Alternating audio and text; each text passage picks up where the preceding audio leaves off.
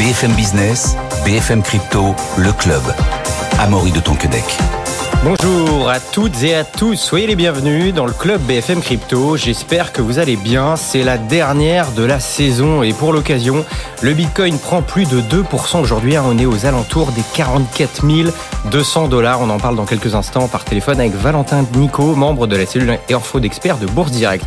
Et puis, euh, dernier club BFM Crypto de l'année, donc simple, Bilan de l'année 2023 et perspective de l'année 2024 pour ce marché des cryptoactifs. Et pour en parler, j'ai le plaisir de recevoir Vincent Fourcault. Bonjour Vincent. Bonjour Amaury. Expert de la tech et des marchés financiers. Et puis Louis Tellier. Bonjour Louis. Bonjour Amaury. Journaliste pour The Big Whale. Euh, on file tout de suite sur un, pour un point rapide du marché crypto avec Valentin Nico, membre de la cellule info d'experts de Bourse Direct. Bonjour Valentin.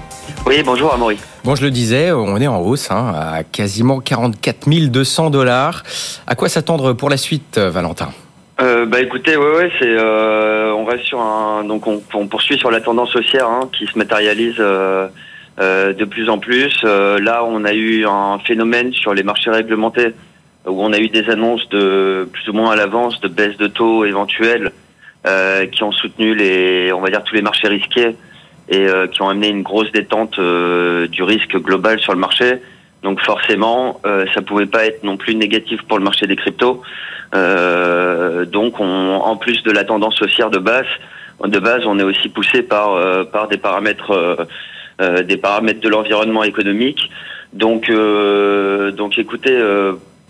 Là, on revient sur une résistance. on est à 44 100 actuellement. Euh, si on dépasse 45 000, euh, je veux dire, euh, toujours essayer de de rentrer. On, on, comme on l'avait dit, on est souvent sur un format de, de, marché à la hausse, un peu en, en escalier, en overlap, donc avec des résistances qui, qui deviennent des supports progressivement. Et donc voilà, à chaque fois qu'on dépasse une résistance, pourquoi pas commencer à rentrer sur cet actif, cet actif qui, qui n'arrête pas de progresser, hein, clairement. La, la, prochaine résistance à surveiller à la, à la hausse, c'est quoi? C'est les 45 000 ah bah, du moins si on passe les 45 000, oui, on pourrait se dire qu'il y a un nouveau, euh, voilà, une nouvelle marche à, passer, reviser encore une fois, euh, pourquoi pas là, euh, 40, euh, bah 47 000, 48 000 pour pour la prochaine, quoi. Eh ben, on va surveiller tout ça avec attention. Merci beaucoup, Valentin Nico. Je le rappelle, membre de la cellule info d'experts de Bourse Direct. Bonne journée, bonne soirée, Valentin, et passe de très bonnes fêtes. À très vite. Messieurs, on fait ce bilan de 2023 et on va parler bah, évidemment des perspectives 2024. Mais pour commencer, simple, bilan 2023. Qu'est-ce qui, selon vous, vous a le plus marqué en 2023 euh, Louis, on va commencer avec vous. En 2023, qu'est-ce qu'il y a eu euh, Voilà, s'il y avait trois, trois événements à, qu'il fallait pas oublier, euh, qu'est-ce qu'il faudrait retenir de cette année? Alors, bah, je pense que le premier, effectivement, c'est euh, pas une fin de la fête, mais on va dire euh, c'était une année très dure pour. Euh, alors pour les cours, on a bien fini parce que on vient de le voir, mais ça a surtout été euh, l'année de la réglementation, c'est-à-dire de l'entrée euh, vraiment dans une nouvelle réalité pour, pour le secteur crypto, c'est celle de la réglementation. Alors l'année a commencé en janvier-février, un peu tambour battant avec les, enfin pas les premières, mais des amendes euh, de la SEC, des plaintes civiles aussi, euh, de plusieurs régulateurs, notamment la CFTC aux États-Unis. Alors, évidemment, il y a eu Binance, mais il y a aussi eu Coinbase, il y a eu euh, Kraken, hein, qui a écopé d'une amende de 30 millions euh, de dollars, notamment euh, pour ne pas avoir respecté ou été assez clair, en gros, et transparente sur, son offre de stacking. Donc, on rappelle, hein, le stacking, c'est le fait d'immobiliser des cryptos dans une blockchain, en gros, pour participer à sa sécurisation. Et ce que voilà, ce qu'a dit la SEC, c'est à reprocher à Kraken en fait de ne pas avoir été assez transparent. Donc ça, c'est quand même la première chose, c'est que évidemment euh, les acteurs crypto connaissaient le spectre, le risque, enfin euh, voilà, de l'entrée en vigueur euh, de la réglementation. Et aux États-Unis, on l'a clairement eu. Le deuxième événement, quand même, alors on va un peu personnaliser, et c'est quelque chose qu'on a souligné dans le rapport euh, de, de The Big Well, donc qui a été rédigé. D'ailleurs, vous avez fait un rapport donc tendance et perspective Exactement. de 2024 hein, pour le, le, marché des actifs numériques que vous allez voir apparaître la, la première la, la couverture à l'écran. Voilà, pour ceux qui nous suivent à la télé, vous voyez ce rapport qui est sorti déjà du coup. Exactement, il est sorti, voilà. il est euh, téléchargeable gratuitement euh, euh, sur sur le site donc The Big Well. Il a été rédigé sous la direction de Grégory Raymond, donc qui est directeur de la recherche, qui est, qui est directeur de la recherche exactement. Alors aujourd'hui, voilà, c'est c'est un comment dire, c'est un, une branche chez nous qui, qui, se lance, mais effectivement qui qui s'étoffera. Mais mais voilà, il a été rédigé sous sous sa direction et dedans, on a voulu quand même souligner, c'est un petit peu le retour en force de Coinbase parce que si la réglementation euh, bah, commence à arriver, en fait, sera inévitable. En fait, il y a des acteurs depuis quand même maintenant plus de 10 ans, parce que Coinbase a été lancé il y a plus de 10 ans maintenant. Coinbase fait le bon élève depuis le début, en tout cas par rapport à un Binance qui, Exactement. Alors, qui a une stratégie plus, un peu pirate, on va dire. Voilà, alors beaucoup moins ces dernières années, mais effectivement, Coinbase a toujours clamé euh, il fait partie des acteurs qui ont dit on fera, on mettra toujours la réglementation au cœur de nos stratégies. Donc quitte à développer des choses moins vite, quitte à être moins sexy, quitte à être beaucoup plus institutionnel et se braquer une partie effectivement euh, des utilisateurs de l'écosystème crypto, on, jamais on ne dépassera, enfin on ne prendra le risque, en tout cas euh, réglementaire. Alors évidemment, euh, comme il n'y a pas de réglementation aux États-Unis, la SEC les embête un petit peu, mais c'est quand même beaucoup moins en proportion par rapport notamment à Kraken ou, euh, ou à Binance. Et puis le troisième quand même événement marquant de 2023 et qui en fait a porté euh, au niveau de la narrative euh, l'espoir et a fait tenir quand même pas mal de monde, c'est les fameux ETF spot Bitcoin. Donc un ETF spot Bitcoin, en gros, quand on dit spot, c'est que vous allez acheter donc une action ou une obligation qui va en fait représenter euh, une portion de Bitcoin qui seront détenues quelque part en physique. Donc, contrairement aux ETF qu'on appelle futur, il y a derrière de vrais bitcoins. Et en voilà. fait, là, il faut euh, posséder directement le sous-jacent, donc en l'occurrence le bitcoin.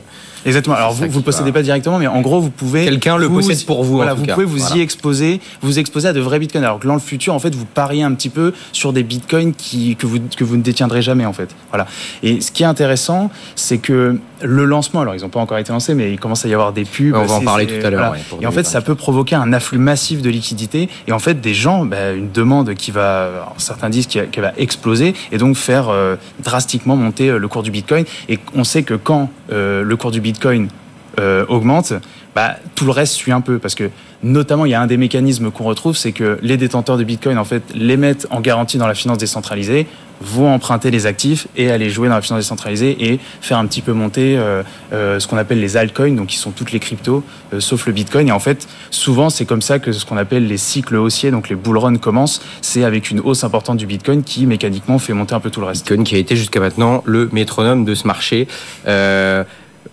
Euh, Vincent, pour, pour 2023, qu'est-ce que, qu'est-ce que vous retenez, vous? Donc, il y a, y a, un gros côté réglementation. Euh, l'a dit Louis, vous êtes d'accord avec ça Là, on a parlé de la réglementation US, mm. mais ça va pas mal bouger aussi oui, chez nous, en Europe. Ouais.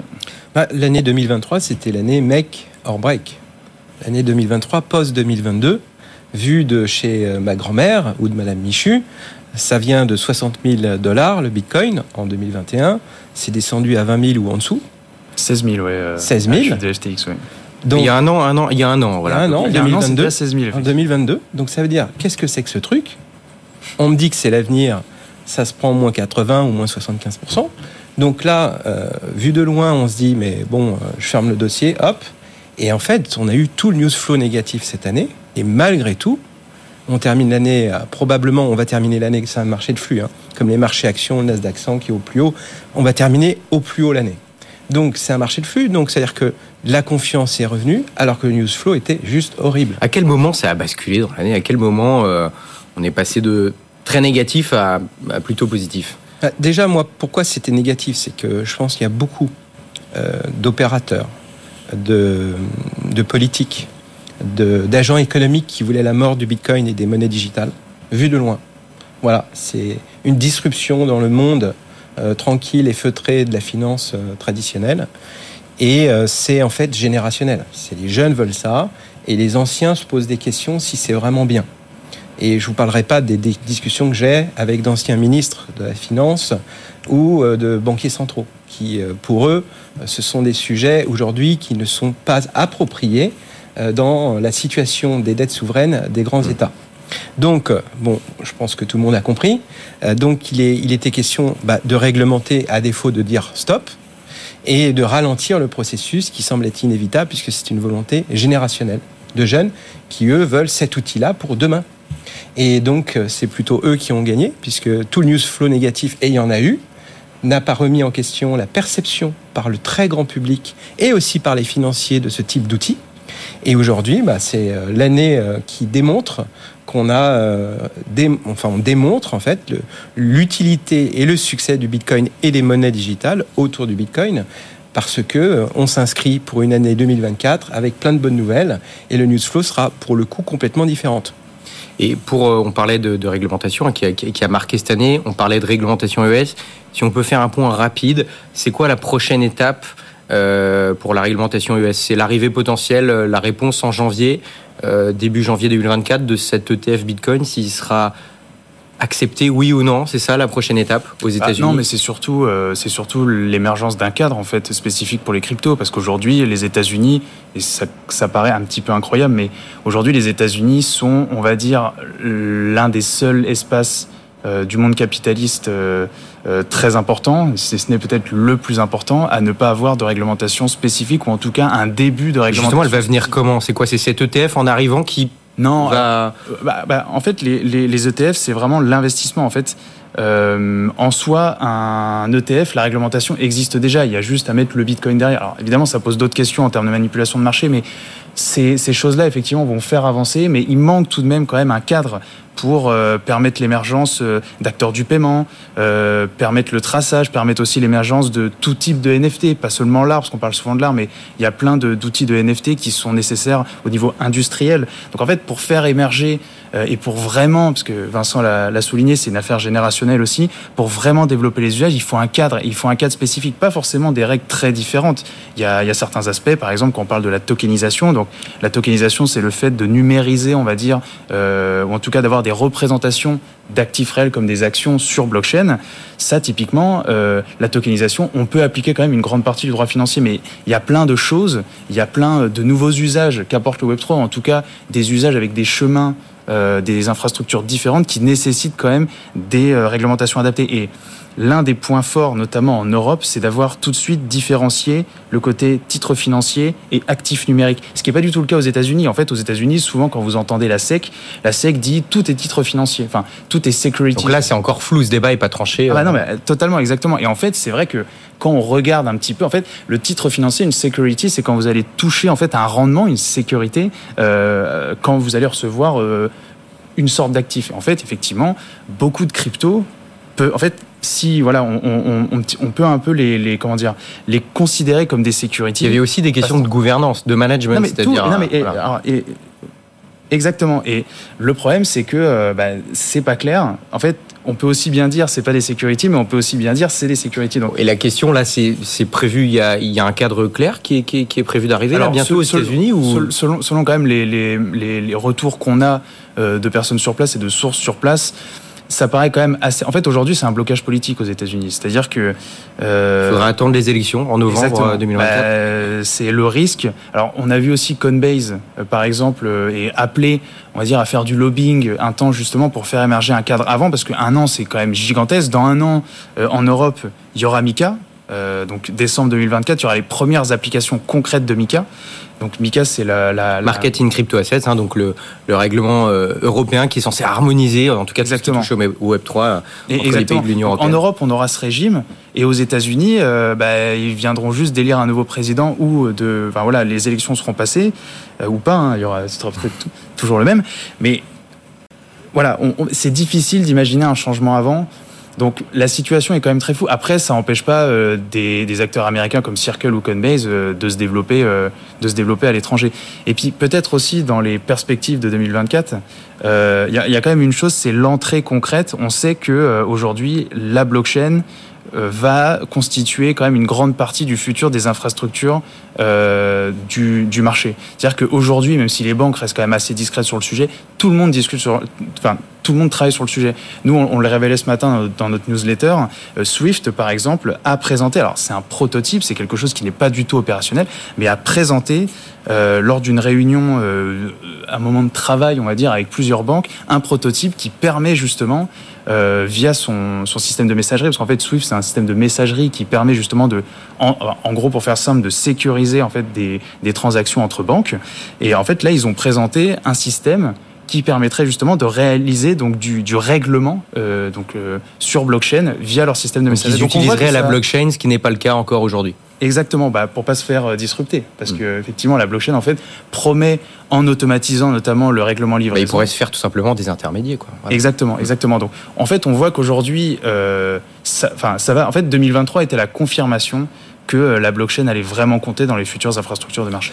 Vincent, en 2024, euh, bon, on aura peut-être en janvier un ETF Bitcoin Spot. Dans ce cas-là, qu'est-ce que ça pourrait changer? Parce qu'il y a, tout un débat. Certains disent ouais, c'est vraiment un game changer énorme, et d'autres disent bon, ça va changer, mais pas tant que ça. C'est quoi votre point de vue là-dessus?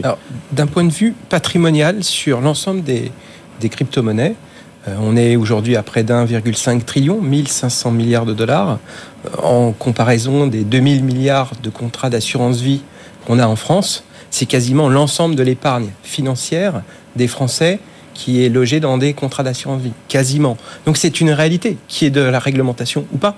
Mais ce qui est assez fort, c'est que même sans réglementation d'un point de vue juridique euh, du monde ancien, eh bien, ça fait quand même l'équivalent de l'épargne française. Donc, c'est une réalité. Il n'y a pas de discussion là-dessus. On aurait pu se poser la question en 2022, parce que ça avait beaucoup baissé et ça aurait pu terminer à 100 milliards. Là, on en a 1500. Et donc, euh, là, je dirais, l'argument massu, c'est de dire que BlackRock, par exemple, ou d'autres, hein, les très grands asset managers, vont lancer de toute façon, pour des raisons stratégiques produits, d'innovation produit, donc ce, type d'ETF, de TF. On attend, je crois, euh, aux alentours du 10 janvier, Ark Invest, hein, c'est ça la réponse Alors, entre ouais, le, le 5 et 10, il y aura une nouvelle salve de réponses ou non effectivement, euh, il y a beaucoup de beaucoup d'attentes. En fait, si vous voulez, c'est par période. Il y, a, plusieurs périodes. Et effectivement, les prochaines échéances où la SEC est attendue en termes de réponse, mais elle peut une nouvelle fois repousser. Ça peut être repoussé. Exactement. Oui, vous le sentez comment là? Moi, je vois pas la SEC refuser euh, indéfiniment. À un moment donné, il faut qu'il se positionne. Donc vous, pour Vincent, euh, pour vous, c'est possible là qu'on l'ait. on ne peut pas. Début on ne peut pas nier. c'est pas impossible. De toute façon, tout est possible. Mais vous êtes plutôt. On ne peut pas nier 1500 milliards sur ce type d'actifs. C'est pas possible. On peut pas. Alors, de là à déverser les 9 trillions, donc les 9 000 milliards que gère BlackRock sur ce type d'actifs, non.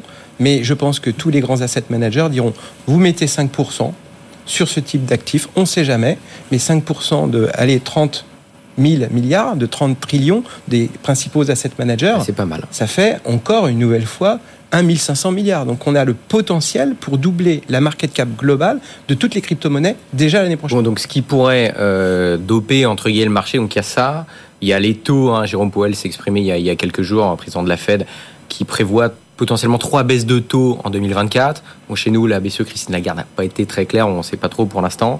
Euh, il y a aussi le halving qui va, qui va arriver en avril 2024. Donc c'est la division par deux du nombre de récompenses qui est, qui est versé aux mineurs de Bitcoin. Donc qui va mécaniquement augmenter la, rareté de, cet actif-là. Euh, à chaque fois qu'il y a eu un halving, dans les semaines qui ont suivi, on a, on a un marché haussier qui, qui est apparu. Est-ce que est-ce que c'est probable qu'on ait la même chose en Oui, parce qu'en fait, euh, comme dans les marchés actions, il y a un mimétisme, il y a une anticipation et ça devient des prophéties autoréalisatrices. On dit euh, sell in May and go away. Vous avez aussi, euh, bah, en fin d'année, euh, toujours, euh, bon, bah, si les marchés sont aussi début décembre, on sait qu'on va terminer sur le plus haut sur l'année. Donc il y a tout ça qui devient des, des, des, des, des prophéties. Et ça marche. Donc moi, si j'avais un, ticket à mettre, bah, je jouerais post, post événement la, la, hausse du, Bitcoin. Euh, puis en plus, euh, si, effectivement les marchés sont haussiers, bon, il y a plein d'investisseurs qui, disent que l'année sera en deux temps. Premier semestre, c'est plutôt tranquille parce qu'on reste sur le momentum de fin de cette année. Et puis deuxième semestre, c'est les élections. Je pense que le marché va déjà anticiper les élections courant premier semestre. Donc ça peut être compliqué pour les marchés actions, mais je pense que le Bitcoin, ça sera peut-être la première fois depuis longtemps qu'on va revoir une décorrélation avec le marché. Parce que sur l'année 2023, c'est le bêta du Nasdaq 100 x2. C'est l'évolution du Nasdaq 100 x2. C'est-à-dire que depuis euh, septembre, le Bitcoin a pris 80%. Euh, le Nasdaq 100 a accéléré aussi. Donc euh, on voit que c'est des marchés de flux qui sont connexes. Et je pense que là, ce sera peut-être l'année 2024. Ce serait intéressant de voir si c'est le moment où cette classe d'actifs va se décorréler des autres classes d'actifs pour des raisons de rareté, mais aussi d'utilité. Louis quelque chose à ajouter euh, Oui, alors euh, probablement en fait on va se diriger vers une baisse de taux. Euh, parce que l'inflation aujourd'hui quand même baisse doucement quand même se stabilise ou baisse doucement ça dépend des interprétations qu'on a et en fait ce qui est intéressant c'est que comme les, les, comment dire, les les, taux vont baisser, il faudra aller chercher du risque ailleurs. Et où est-ce qu'on peut aller chercher du risque notamment Dans la finance décentralisée. Et en fait, ce qui est intéressant, c'est que lors du dernier bull run, c'est exactement ce qu'ont fait un certain nombre d'acteurs. Donc, ça a été fait quand même un peu n'importe comment. On a vu euh, Celsius Network, notamment, qui était une plateforme euh, de prêt et d'emprunt, euh, faire faillite parce que voilà, le, risque management était quand même très très très douteux. vous avez aussi Three Capital, qui est un espèce de hedge fund crypto pareil, qui a fait faillite parce qu'ils avaient parié sur ce qu'on appelle un, espèce de super cycle. C'est-à-dire qu'en gros, la théorie du super cycle, c'est quand les cryptos commencent à monter, elles montent pour 10 ans. Donc on pouvait s'attendre dans 10 ans à Bitcoin à 1 million. voilà, bon. Après, ça, c'est une narrative quand même, il faut quand même un peu se méfier. Mais bon, voilà, ils avaient parié dessus. Obviously, euh, ça s'est pas avéré quand même très, euh, très pertinent. Donc, effectivement, on va rentrer dans une baisse des taux. Et aussi, ce qui est intéressant aussi, c'est de voir comment les stablecoins vont se comporter. Parce que aujourd'hui, concrètement, c'est comme un établissement de monnaie électronique. Tether ou Circle, en fait, gagnent de l'argent parce que ils ils, ils, ils, ils s'exposent à la dette d'État avec les, taux. Donc aujourd'hui, vous avez du Tether ou du Circle qui vont gagner sur les obligations d'État entre 5 et 6% Et alors, ce qui est intéressant, c'est qu'ils ne redistribuent pas ces 5 et 6% Alors Circle le fait un petit peu via Coinbase, parce que Coinbase et Circle sont très liés, mais, euh, mais, euh, mais, Tether ne redistribue pas directement à ses, euh, à ses utilisateurs. Donc aujourd'hui, on va voir effectivement comment est-ce que Tether par exemple va augmenter ses, comment dire ses réserves en crypto dans ses réserves totales et diminuer son exposition à la dette d'État. Donc ça, c'est quelque chose qui va aussi être, euh, être très intéressant à observer. Et puis effectivement, euh, comme le soulignait Vincent, euh, voir euh, si le Bitcoin, l'Ether et même le marché global, parce qu'effectivement, il y a une, ça apporte de nouveaux usages, de nouvelles manières de s'exposer, de nouvelles infrastructures, voir si euh, effectivement euh, ça va un peu plus, encore plus se décorréler du marché traditionnel. Bah, justement, on a vu du coup une, hausse quand même assez spectaculaire du Bitcoin, hein, plus 160% sur un an à l'heure où on se parle. mais il y a aussi d'autres narratives, notamment du côté des altcoins, qui, ont émergé. Donc on a vu l'IA, on a vu les, les Real World Assets. Pour vous, en 2024, euh, quelles pourraient être les narratives qui se développent le plus du côté, euh, du, côté du marché crypto, euh, des altcoins, de toutes les narratives qui touchent au Web3 Ah bah ça c'est une... Alors, on voit... C'est des suppositions évidemment. Hein, Effectivement, bah, il y, en, y, en a une quand même, c'est les Layer 2. Donc les Layer 2, c'est des, des sous-couches en fait de Layer 1. Donc un Layer 1, c'est Ethereum, c'est un réseau principal. Mm. Et en fait, aujourd'hui, comme trop de monde en fait veut emprunter euh, l'autoroute qui est Ethereum, en fait les, les, les, coûts de transaction sont trop élevés. Donc en fait la solution qui a notamment été présentée et qui est en train de se développer en ce moment, c'est brancher en fait euh, des sortes de sous-blockchain, euh, donc ce qu'on appelle des layer 2, qui sont censés en fait désengorger le réseau principal. Donc en fait là ils sont en, la, la, technologie est encore en pleine construction, donc il y en a plein, il y en a, il y a Arbitrum, il y a Optimism, il y a, il y a Base qui est le layer 2 mm. de le layer 2 de Coinbase et, et plein d'autres, hein, Starknet et effectivement.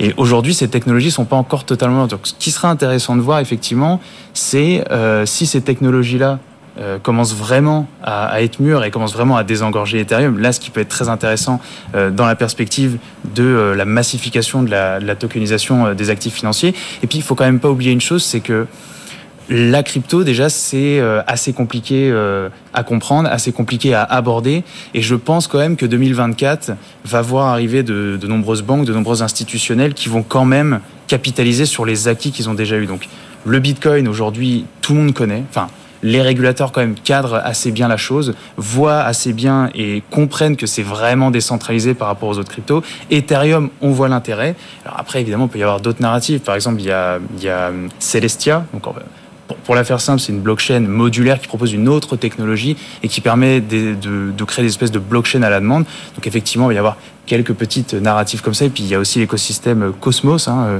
qui présente un, un nouveau mode d'interopérabilité. Donc voilà. Une sorte d'internet de la blockchain. Eh, exactement, mais il faut quand même pas oublier qu'il y a beaucoup de choses, il y a beaucoup de technologies. il nous reste quelques secondes. Non, mais tout à fait, il y a beaucoup de technologies. Mais voilà, les institutionnels qui vont rentrer veulent quand même capitaliser sur ce qu'ils connaissent et sur ce qui les, les, les rassure et ce qu'ils arrivent à bien cadrer. Eh ben, on suivra sa réponse dans, dans quelques jours pour la, la reprise du, du club BFM Crypto. C'est la dernière du club BFM Crypto, mais demain, vous retrouvez les pros des cryptos à 15h pour la dernière de l'année avec euh, Guillaume Sommerer. Et on se retrouve dès le lundi 8 janvier. Merci d'avoir été avec nous, messieurs. Vincent Fourcault, expert de la tech et des marchés financiers. Louis Tellier, journaliste pour The Big Whale. Merci, euh, bonne journée, bonne soirée, bonne fête et rendez-vous demain 15h avec euh, Guillaume Sommerer. BFM Business, BFM Crypto, le club.